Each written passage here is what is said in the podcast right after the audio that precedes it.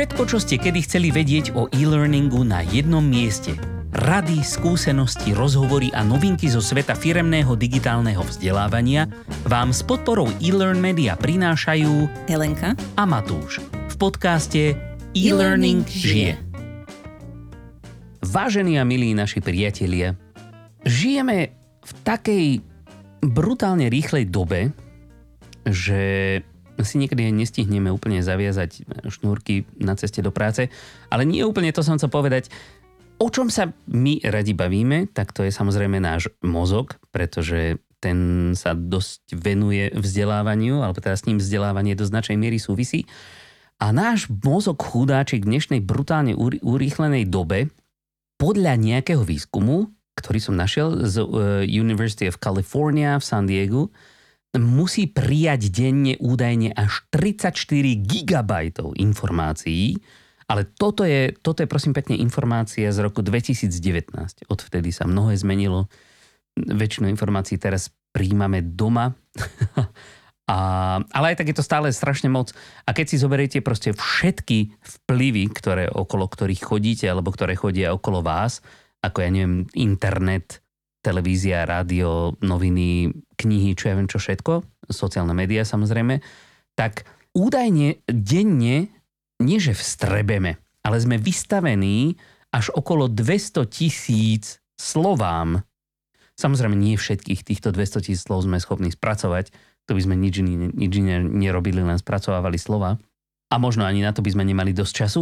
Ale čo tým chcem povedať je, že ono je v celku také logické, že ten náš mozog sa nevenuje úplne všetkému, čo na neho ten svet chrli, ale hľadá si také nejaké zjednodušenia a skratky, ako sa venovať len veciam, ktoré on považuje za dôležité.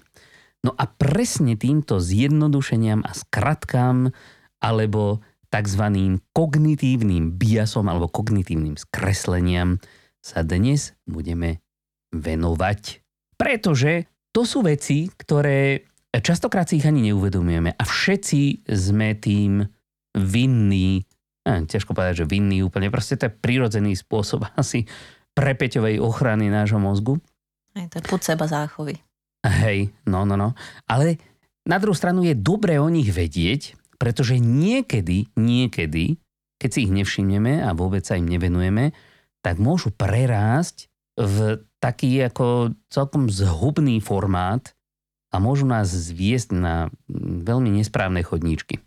Ostatne vidíme to všade okolo seba a keď sa budeme baviť o tých jednotlivých skresleniach, tak si to určite e, aj vy sami ako všimnete, že, že aspoň už konečne budete vedieť, ako sa tie veci, ktoré sa okolo vás dejú, volajú.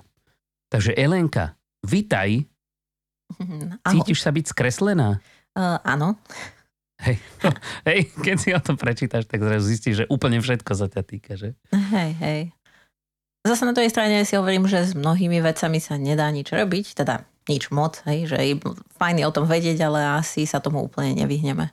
Veď to, veď to, o tom si povieme. Ale už len to, že o tom vieme, už aj to je niečo, čo sa dá považovať za skreslenie a preto vás tu dneska budeme skreslovať celú najbližšiu, ja neviem, pol hodinku plus minus. No ale aby sme teda to načali nejak tak, um, tak formálne, tak povedzme, ja som si našiel na Wikipédii, slovenskej verzii, také zaujímavú definíciu kognitívneho skreslenia, ktorá sa mi vôbec nepáči, ale rád vám ju prečítam, pretože aspoň uvidíte, ako to vidí Wikipédia.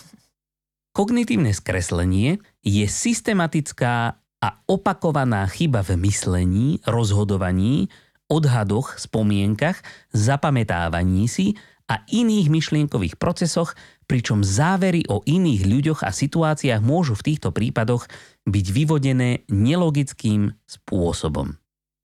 Zjednodušene povedané, pretože my si radi veci zjednodušujeme, sme sluhami nášho mozgu, ktorý všetko zjednodušuje. Sú to fakt nejaké také zjednodušenia, pretože sa nám nechce silou mocou proste spracovať úplne všetko, čo je okolo nás. Hlavne keď už máme pocit, že už o tom niečo vieme, tak potom si jednoducho skracujeme to, to čítanie. Napríklad čítame si články tak len rýchlo preskýmujeme um, názvy jednotlivých kapitol a už presne vieme, o čom to je, aspoň teda sa domnievame. Ide o to, že vo väčšine prípadov asi dokážeme zhodnotiť informácie, ktoré sa k nám dostávajú relatívne správne. Hej? Nemáme dôvod ich skreslovať akýmkoľvek spôsobom. Ale niekedy sa skutočne týchto chýb v úsudku dopúšťame a to hlavne tak, že sa riadíme nejakými svojimi pocitmi. Hej, že, že ideme na, na veci akoby iracionálne, že nás vôbec to rácio v daný, daný moment nezaujíma. Pretože sme presvedčení o tom, že to naše uvažovanie a konanie je správne, že už to máme zažité, už presne vieme, čo treba robiť a ako to robiť. A často to nie je úplne to pravé orechové, teda čo by sme mali alebo mohli urobiť. A častokrát sme presvedčení o tom, že teda robíme veci správne, aj napriek tomu, že objektívne nemáme tú pravdu. A niekedy aj napriek tomu, že my vieme, že tú pravdu nemáme, tak ako by si nevieme pomôcť, ale musíme to stále robiť tak, ako, ako sme boli zvyknutí, alebo proste ako sa nám to v daný moment cíti, že je to dobre. Hej, akože vieme, že nemáme pravdu, ale máme pocit, že ju máme. Hej, no, veď totok. Sme otrokmi našich chemikálií, Hej. ktoré si sami produkujeme. Je to paradoxná, zamotaná situácia. No ale dobre, poďme sa pozrieť na to, ako tieto skreslenia vznikajú Tie skreslenia sú buď skratky v spracovávaní informácií, hej, rýchly skimming a už viem presne, čo je, alebo to môže byť len nejaký šum v procese toho spracovávania informácií, hej, že je tam nejaká, nejaká malá deformácia pri napríklad ukladaní do pamäti alebo napríklad načítanie z pamäti, alebo môžeme mať obmedzenú kapacitu nášho mozgu pri spracovávaní informácií, že už sme v daný moment vyčerpali všetku dostupnú glukózu, ktorá nám slúžila na akoby sústredenie sa na informácie a už len tak to začneme selektovať a nevieme. Ale hlavne, čo je úplne najčastejšia motivácia teda k, takému, k takémuto skresleniu je práve tá, tá emočná a niekedy máme dokonca pocit, že morálna motivácia. Pretože morálka je taká téma, do ktorej sa radšej nebudeme úplne púšťať, ale ľudia majú rôzne, rôzne názory na to, odkiaľ tá morálka pochádza a čo je teda správne a morálne. Hej. Väčšinou je to dané výchovou. Uh, ideme ďalej. Dobre? A samozrejme, akoby s týmto súvisia aj nejaké sociálne vplyvy. Hej? Vychádzame z nejakého prostredia, ktoré nejak funguje, nejak tam ľudia fungujú v tom prostredí. My nech, napríklad nechceme vyčnievať, alebo chceme byť obľúbení, alebo niečo také a už potom sa dostávame zase na šikmú plochu. Teoreticky, teoreticky by nás toto nemuselo úplne zaujímať, lebo však ako si budeme hovoriť, alebo ako si už aj ty Lenka povedala, nie všetko sa dá opraviť alebo zmeniť. Ale ak je našim cieľom, a môjim cieľom to je napríklad, pracovať s čo najobjektívnejším pohľadom na situáciu, hej, my spracovávame faktické informácie, tým sa živíme, tak by sme mali minimálne vedieť o tom, na čo by sme si mali v procese tohto spracovania informácií dať pozor, aby sme sa dopracovali k čo najobjektívnejším výsledkom. Hej? Napríklad strašne dôležité je toto e, v nejakej vede. Keby sme robili nejaký vedecký výskum, tak e, tam by sme sa vďaka tomu, že si zle nastavíme nejaké hypotézy, z ktorých vychádzame, alebo že nezvolíme správne nástroje, tak sa častokrát nedopracujeme k dobrým výsledkom. Takže akoby my nie sme úplne vedci, ale aj tak chceme vedieť, čo je objektívne správne. Takže preto si teraz povieme, alebo teraz vám predstavíme zo pár týchto biasov a schválne dávajte pozor, či ste niečo z toho už vo svojom živote zažili. Pretože ja, keď som sa na toto pripravoval, tak som zistil, že som v podstate zažil úplne všetko. Hej, že tých skreslení je viac než dosť. Hej. Ale ešte, aby som, nie že sa pustíme do tých skreslení samotných, tak sme sa dohodli, že te, tú, túto časť, alebo tieto, tieto skreslenia si rozdelíme na dve časti, pretože ich je skutočne veľa a chceli by sme sa niektorým povenovať trošičku viacej. A to konkrétne tým, ktoré nám môžu pomôcť vo vzdelávaní, respektíve ktoré dokážeme využiť vo svoj prospech vo vzdelávaní. Tým sa teda budeme e, venovať na budúce. Dneska si povieme niečo o tých, na ktoré by sme si mali dávať pozor, pretože nás môžu zviesť na krivoliaké cestičky. Tak pome na to, Alenka. Šupni tam nejaký rovno. Tak e, môžeme začať hneď prvým a ten e, sa volá status quo bias, alebo teda skreslenie status quo, čo znamená v podstate, že by sme chceli, aby veci zostali tak, ako sú. A prečo nás to zaujíma je, že v tom vzdelávaní väčšinou chceme a očakávame nejakú zmenu správania, hlavne v takom tom firemnom vzdelávaní, čo sme sa už niekoľkokrát rozprávali, že by sme chceli dosiahnuť zmenu správania u ľudí. A samozrejme učíme tých ľudí nové veci, aby sa posunuli z jedného miesta na druhé, či už ako vedomostne, alebo naozaj tým, čo robia. A tým, že ľudia majú tendenciu chcieť, aby všetko zostalo tak, ako bolo, lebo tak samozrejme to je najjednoduchšie, tak sa často môžeme stretnúť s rezistenciou voči nejakým zmenám. Napríklad, keď nám príde nejaký nový systém, ktorý potrebujeme ľudí preškoliť, tak je fajn vedieť o tomto skreslení, lebo vieme, že ľudia budú že keby ten systém bol nový, tak nemáme taký problém, ako keď e, ten systém bol starý a ľudia skrátka chcú, aby tak zostal. To znamená, že, že je ťažšie ich potom ako keby preučiť na, na tú novú vec, lebo sa tomu bránia a tým pádom tomu treba venovať viacej času, možno nejakého viacej by sa dalo povedať, že marketingu, aj presviečania, že prečo je to dobré a že naozaj tento systém má zmysel takto, ako je nastavený. Takže je fajn vedieť, že teda taký, takéto skreslenie existuje. Takže tak. No dobre, dobre. Tak a, a podobne konzervatívne skreslenie je aj tzv. funkčná fixovanosť, ak by sa to tak dalo preložiť, functional fixedness. A je to skreslenie, ktoré akoby limituje človeka na používanie nejakej veci alebo myšlienky iba, iba tým spôsobom, akým je tradične využívaná.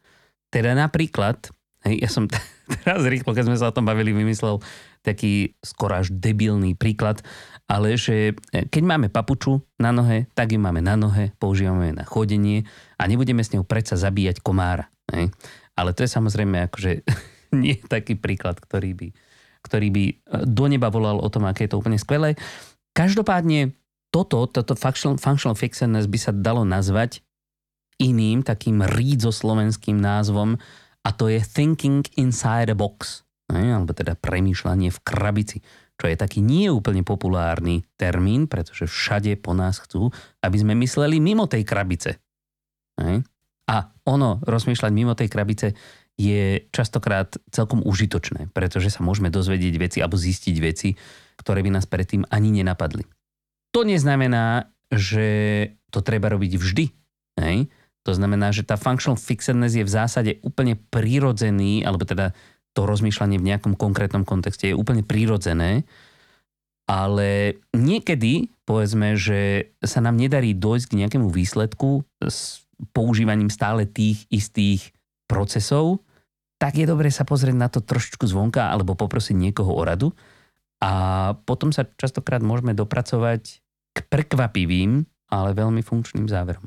Hlavne asi v tejto dobe, kde sa dosť veľký dôraz kladie na inovácie a kreativitu, tak taká no podpora no toho myslenia mimo krabice sa dá možno, že nejako nacvičiť. Že tým, že o tom vieme, tak sa ľudia vedia ako keby aj naprogramovať, že aby ne, nemysleli len v tej krabici. Hej. Častokrát si s tým človek sám nevie úplne rady, lebo to nie je také ako jednoduché, že robím 100 rokov jednu vec a teraz zrazu mám sa na to pozrieť úplne z pohľadu mimozemšťana. Tak práve preto je dobré sa niekoho spýtať, niekoho požiadať o pomoc. E, ideálne nejakého človeka, ktorý nie je rovnakým spôsobom zaangažovaný v tej veci, ktorý je trošku tak zvonku a už len tým, že mu niečo skúsime vysvetliť o tom, ako to funguje teraz, tak už tam môžeme nájsť nejaké tie slabé, nie slabé miesta, ale nejaké také potenciálne brány von z tej krabice, kde by sme sa na to mohli pozrieť z druhej strany. No a s tým trocha súvisí aj také skreslenie, ktoré súvisí aj s nami ako tvorcami e-learningových kurzov a to sa volá Law of the Instrument. To znamená nejaké zákon, zákon instrumentu. instrumentu, nástroja nejakého. A v podstate hovorí o tom, ako v skrátke, eh, je na to také iné príslovie, ktoré si poznáme, že, že ak máte kladivo, tak všetko vyzerá ako klinec. To znamená, že ak sme napríklad zvyknutí vyrábať kurzy v nejakom konkrétnom autorskom nástroji alebo vyrábať kurzy v autorskom nástroji, tak často sa na riešenie problému, ktorý môže byť aj vzdelávací, pozeráme vždycky len, aha, musím na to vyrobiť kurz a musím na to vyrobiť kurz v tomto nástroji. A nie vždycky je toto správne riešenie.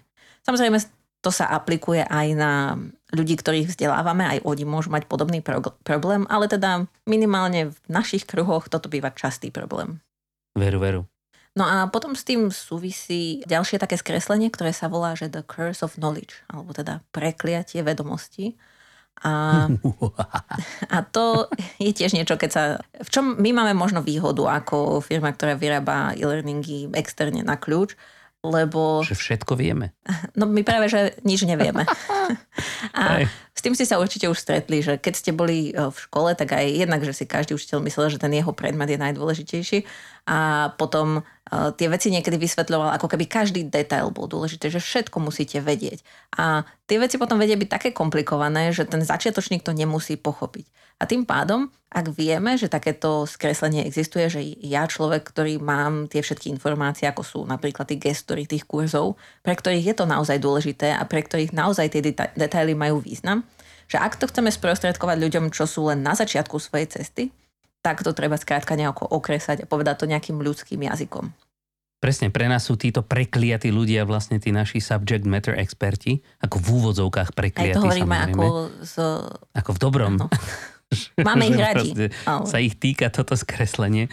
Že proste sú to ľudia, ktorí s tým žijú, s tým problémom. Úplne každúčká jedna smietka v danom stroji je im známa a má pre nich velikánsky význam. Ale keď chcú k tomu stroju pripustiť nejakého úplne noáčika, ktorý tam v živote nevidel, tak mu netreba vysvetľovať úplne všetky detaily. Hej? Treba na to ísť postupne, pomaličky oprostiť sa od toho, od tej kliatby, tej vedomosti. A, a práve na toto slúžime my, ako taký vyrovnávací článok medzi tým subject matter expertom napríklad. Hej? Ale niekedy, niekedy sa to dá aj akoby, že sám človek si to uvedomí, že počkať, teraz už idem príliš do detajlov, skúsim to trošičku zjednodušiť. Je to ťažké, je to veľmi ťažké, ale... Prípadne v rámci firmy, aj keď teda viete toho veľa, tak sa vždy dá zobrať niekto z cieľovej skupiny a dať mu to, že rozumieš tomu? A keď sa na to pozerá ako, nenapadá mi prirovnanie, ale skrátka, že nerozumie, tak vtedy s tým treba niečo robiť. Ako Janos Budy. Alebo civí na to, jak telia na otvorené Áno, vráta. to som chcela ten použiť nejaké vráta. Som vedela, že je také prirovnanie, ale si nespomenula. No dobre. A. No dobre, keď už sme u tom Janovi z Budy, tak uh, máme tu taký veľmi zaujímavý efekt, ktorý sa volá, že Dunning-Kruger efekt. A to preto, že na to prišli svojim výskumom dvaja páni, Dunning a Kruger. O tomto ste už určite mnoho počuli. V skratke by sa dalo povedať, že je to tendencia nekompetentných preceňovať svoju kompetentnosť a naopak tendencia veľmi kompetentných ľudí tú svoju kompetentnosť podceňovať. Asi nemusíme úplne zachádzať do detajlov, vidíme to okolo seba bohužiaľ takmer každý deň. Ktorý filozof to povedal? Že viem, že nič neviem? No, to mi povedz. Neviem. som. Tak toto viem, že neviem. Hej, tak ten filozof vlastne hovoril o tomto, že človek, ktorý toho veľa vie, tak vlastne si uvedomuje, koľko toho ešte nevie. Sokrates podľa všetkého. No, tak. Takže pán Sokrates, z neho asi čerpali Dunning a Kruger. No, krásny svet by bol, keby to fungovalo opačne. Mm-hmm. Bol, ale nefunguje ale? to opačne, takže musíme sa s tým nejako vysporiadať. Hej, ale je dobre o tom vedieť, aj možno niekedy, keď máme pocit, v nejakej situácii, že, že o toto predsa vieme ďaleko viac než, než ktokoľvek iný, tak je dobré sa na chvíľočku zastaviť, nadýchnuť zhlboka, pozrieť do zrkadla a tak si ako sa spýtať sám seba, je to fakt? Je to tak? Viem toho viac? Som až taký, taký super? A tak ďalej. No a, ale tá tendencia tých e, mňa, mňa tam trošku máta práve tá, tá opačná vec, že tí ľudia, ktorí o tom skutočne veľa vedia, tak tí majú skôr tendenciu sa podceňovať. Ale je to prirodzené, pretože to vidím sám na sebe, keď sa učím nejakú novú vec, že naučím sa nejakú jednu vec o danom probléme, tá ma vedie k ďalšej veci a ďalšej veci a čím viac toho viem, tak tým mám viac otázok o danej veci. To znamená, že tým mám viac pocit, že že to vlastne neviem. Takže keby sa ma niekto spýtal na to, tak by som mal pocit, že mu nemám čo vlastne povedať, napriek tomu, že o tom viem možno stokrát viac než on. Takže ako to je pochopiteľné. Toto druhé, no to bohužiaľ tiež. Ale zase je dobré vedieť, že to existuje a že z čoho vychádzajú ano. ľudia. Hlavne, ak sa teda pohybujeme vo vzdelávaní a uvedomujeme si, že toto skreslenie existuje, tak potom vieme, že možno ak e, sa ľudia nenaučili v tom jednom kurze, ja neviem, to, čo by potrebovali pre svoju prácu, ale majú pocit, že to vedia dobre, tak v takom prípade sa vieme na to pozrieť ako vzdelávači, že áno, vieme ich otestovať, vieme naozaj zistiť, že či vedia to, čo by mali vedieť a tým si to aj tí ľudia uvedomia, že aha, tak tu sú tie informácie, ktoré som nevedel. Alebo možno tomu dať potom ešte takú ako keby ďalšiu e, fázu tréningu, aby to nezostalo len pri tom pocite, že aha, už to viem, ale aby sme si to naozaj dokázali. No a v zásade hm, aj s tým daným Krugerovým efektom troška súvisí aj tzv. confirmation bias, alebo teda nejaké skreslenie potvrdenia. A to je niečo, s čím sa v poslednej dobe stretávame naozaj e, veľa a rozpráva sa tu o všelijakých sociálnych bublinách aj neviem akých iných bublinách. Mm, a je to vlastne o tom, že keď máme nejaký názor, tak často hľadáme tie veci, ktoré nám ten názor potvrdzujú, alebo nielen, že ich hľadáme, ale to sú tie veci, ktoré si zapamätáme. Ako keby im prikladáme aj väčšiu hodnotu. A to môže samozrejme pri tom, ako chceme niekoho vzdelávať, pôsobiť problém, lebo keď má niekto nejaký názor na vec, alebo teda spôsob, ako sa robí ja neviem, nejaký proces, nemusí byť ten správny, ale on hľadá, že aha, ale v tomto jednom prípade to fungovalo. A my, že ale v týchto 100 ďalších to nefungovalo, tak uh, vtedy uh, takýto confirmation bias môže byť problematický. A nie som si úplne istá, ako sa mu dá vyhnúť, teoreticky argumentáciou, i keď to mnohokrát nefunguje, ale zasa, keď si povieme, že sme v zásade v pracovnom korporátnom svete, tak snáď sa ľudia vedia nad mnohými vecami zamyslieť logicky a keď bude tých argumentov dostatok, tak eh, sa tomu budú vedieť prispôsobiť. Podľa mňa sa, sa tomu dá predísť zase nejakými inými skresleniami. Že kde, kde človek akoby viacej prikladá váhu informáciám podaným nejakou osobou, ktorej už dôveruje napríklad. Mm-hmm. Hej. A druhá, druhá možnosť je nejakým samozrejme samouvedomením si, že akoby skutočne mám všetky informácie, ktoré potrebujem k danej téme, alebo sa pozerám len na názory akoby z jednej strany. Hej? Čo ak náhodou niekto z tých, ktorých akoby zdánlivo mám pocit, že vôbec nikdy nemôžu mať pravdu, však sú to úplní blbci, lebo sú na druhej strane brehu, je to preháňam samozrejme trošku, tak e, možno z nich môže mať niekto nejaký ako valídny bod. Hm? Hej. A ešte príklad. Zamyslenie. Príklad, ktorý no. som tomuto našla, bolo, že naozaj robili štúdiu, kde sa snažili e, študentom ako keby na začiatku semestra dali im nejaký ako keby kvázi názor na učiteľa. V jednom bolo, že a je taký odťažitý a moc sa nezaujímal tých študentov a tak. A v druhom bolo, že o, je veľmi milý a vtipný. A dali na konci toho semestra týmto dvom rôznym skupinám ako keby hodnotiť toho učiteľa. A tie skupiny podľa toho, akože tá tendencia bola taká, že ľudia, čo boli v tej skupine, čo im povedali, že je pozitívnejší ten učiteľ, tak ho hodnotili pozitívnejšie a naopak tí, čo mali negatívne hodnotenie na začiatku, tak ho aj negatívnejšie tak videli. Čiže je to ako keby Ale také... Toto je, toto je to, čím môžeme bojovať proti ano. tomu confirmation bias. A to je, to je tzv. ten halo efekt. To znamená, že vlastne takto si ako keby mm. vieme nastaviť tie očakávania na začiatku. Možno, že že a tento compliance training není úplne taký strašný, respektíve mali by sme aj super a potom možno, že ľudia z neho budú mať aj taký pocit. No, no, no, no. Tak to je niečo, o čom sa budeme baviť práve na Hej. budúce. To sú tie veci, ktoré nám môžu pomôcť. No a potom máme tu ešte ďalší efekt, ktorý sa volá, že Continued Influence Effect. A to je v zásade, alebo teda nejaké pokračovanie nejakého vplyvu. A v zásade to hovorí o tom, že je ľahšie sa naučiť nové veci, ako sa preučiť staré. Ono to je podobné ako ten status quo bias, alebo to skreslenie. A v zásade tu si len musíme uvedomovať to, že naozaj, že keď človeka chceme niečo preučiť, tak musíme na to vyvinúť viacej energie, ako keby sme ho chceli naučiť niečo nové. A to je vlastne asi jediná vec, ktorou, ako sa dá s tým bojovať. Hej no, je to ťažké. Hej. No dobre, No a Ja tu mám ešte pár, ktoré ale by som prebehol už len tak akoby relatívne jednoducho a skrátene. Skôr pre zaujímavosť, pretože to nie sú úplne nutne veľmi škodlivé skreslenia, ale, ale e, e, veľmi často sa s nimi stretávame, veľmi často na ne narážame a niekedy nás môžu znova trošičku oklamať. Tak najp- napríklad veľmi zaujímavý je tzv. survivorship bias, alebo teda, pardon, klam preživších sa údajne prekladá po našom. A to je tendencia považovať veci za pravdivé len preto, že v podstate existujú už dlhšiu dobu. Aj? Proste vieme o veciach, ktoré prežili, ale nevieme o veciach, ktoré neprežili. A, a častokrát sa nám zdá, že proste práve preto, že niektoré veci prežili, tak sú určite lepšie ako tie ostatné, ktoré neprežili aj keď to môže byť dielom úplnej náhody, hej, napríklad, že pyramídy, všetci mám pocit, že to postavili nejakí mimozemšťania, alebo že to bola nejaká úplne super nadpozemská proste schopnosť tých staviteľov. A, si myslím, že to je menšina ľudí, čo si toto myslí. Prežije, ale tak ako existujú. A to je ako príklad. existujú takí ľudia, pretože to vydržalo, hej, 5000 rokov. No, ale a koľko pyramíd a, a rôznych podobných stavieb proste z daného obdobia nevydržalo len preto, že proste nemali také šťastie, že by boli zaviaté pieskom uh, po tisíc ročia. No. Neviem, čo by na to podobne. povedal Darwin. Na čo? No, lebo podľa neho ten silnejší prežije. Je vlastne ako keby správna cesta k pokroku.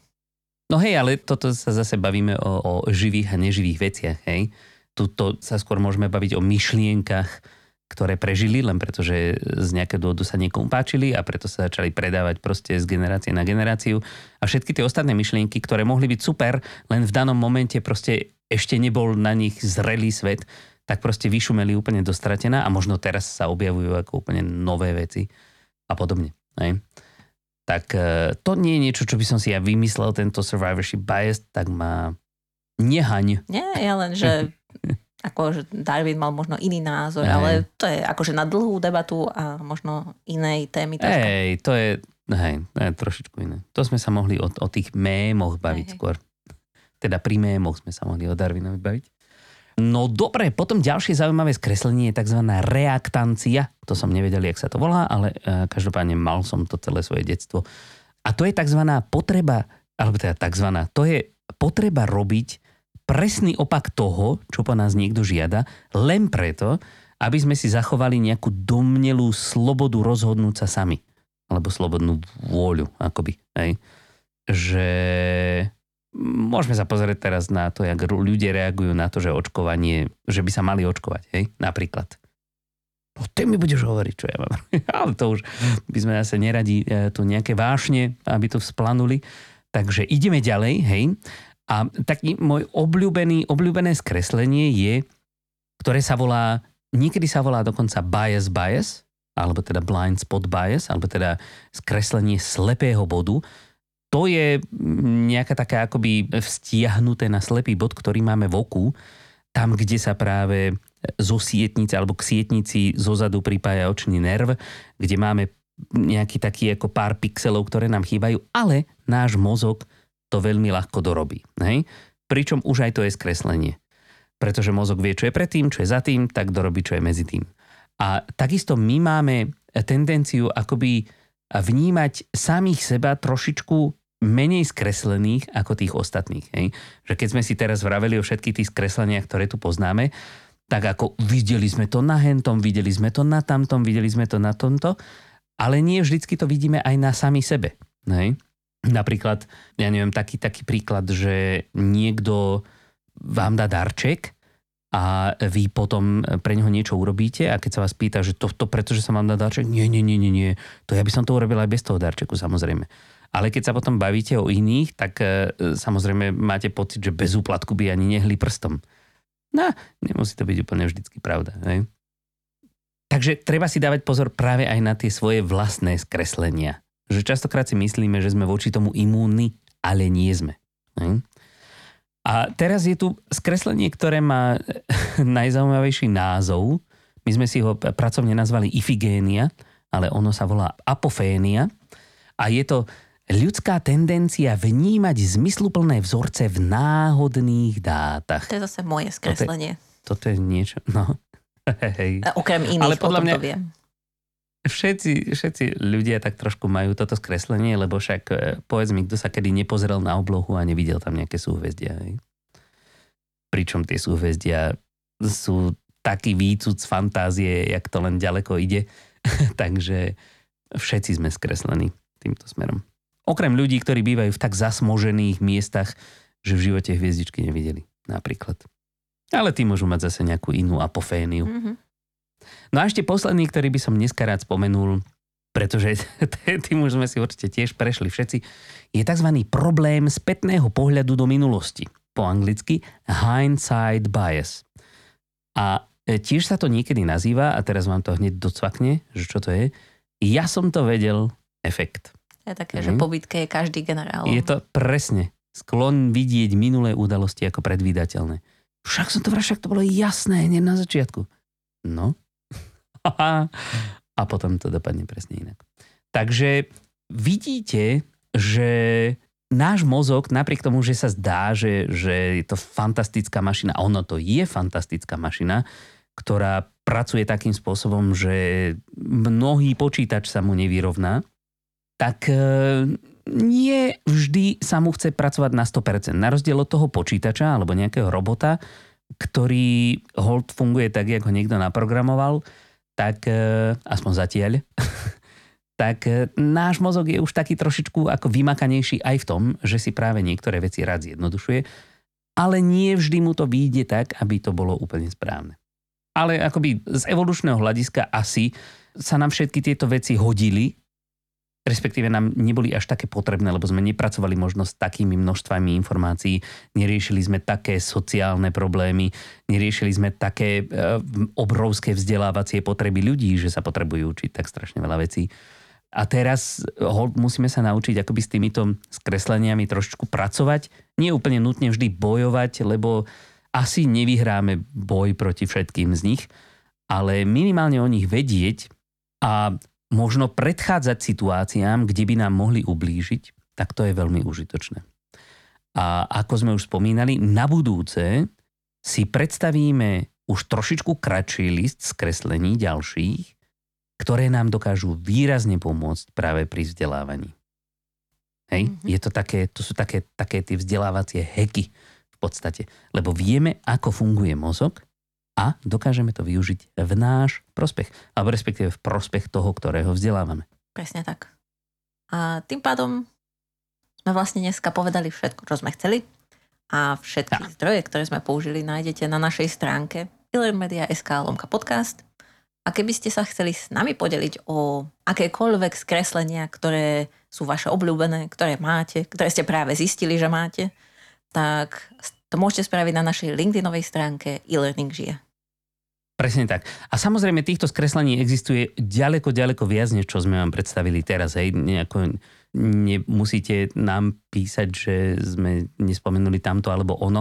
My sme si vybrali také, ktoré my e, často okolo seba vidíme a vieme, že dokážu narobiť dobrú šarapatu, napriek tomu, že sú zdánlivo neškodné. Ale ak máte nejaké svoje obľúbené, ktoré sme tu nespomenuli a vidíte, že robí ešte väčšiu šarapatu, tak nám to hneď dajte vedieť a my ho okamžite prebereme zo všetkých strán. Hej. Pretože chceme predísť šarapate samozrejme. Lebo na Wikipedii bolo tých skreslení 205. 205? Oh my mm-hmm. gosh. tak dobre, tak najbližší rok sa venujeme kognitívnym skresleniam. A tak nie všetky súvisia so vzdelávaním. Ej, ej, jasne. Tak len pol roka.